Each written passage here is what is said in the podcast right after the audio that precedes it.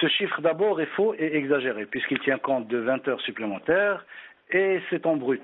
Donc il faudra enlever l'IGR que nous on paye rubis sur angle. Contrairement aux étrangers, eux, pour le même volume horaire, ils touchent 10 000 euros en devise.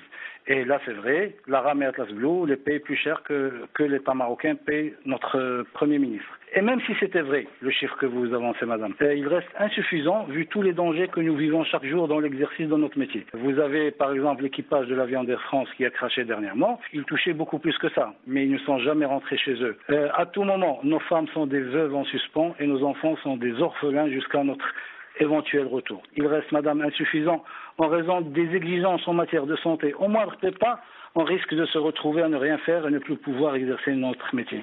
Il reste toujours insuffisant pour une seule vie qui, à titre d'information, notre espérance de vie, elle est de 62 ans au Maroc.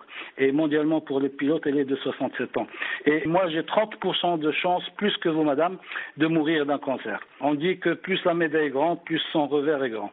Alors, euh, ça vous fait toujours rêver ce salaire, madame?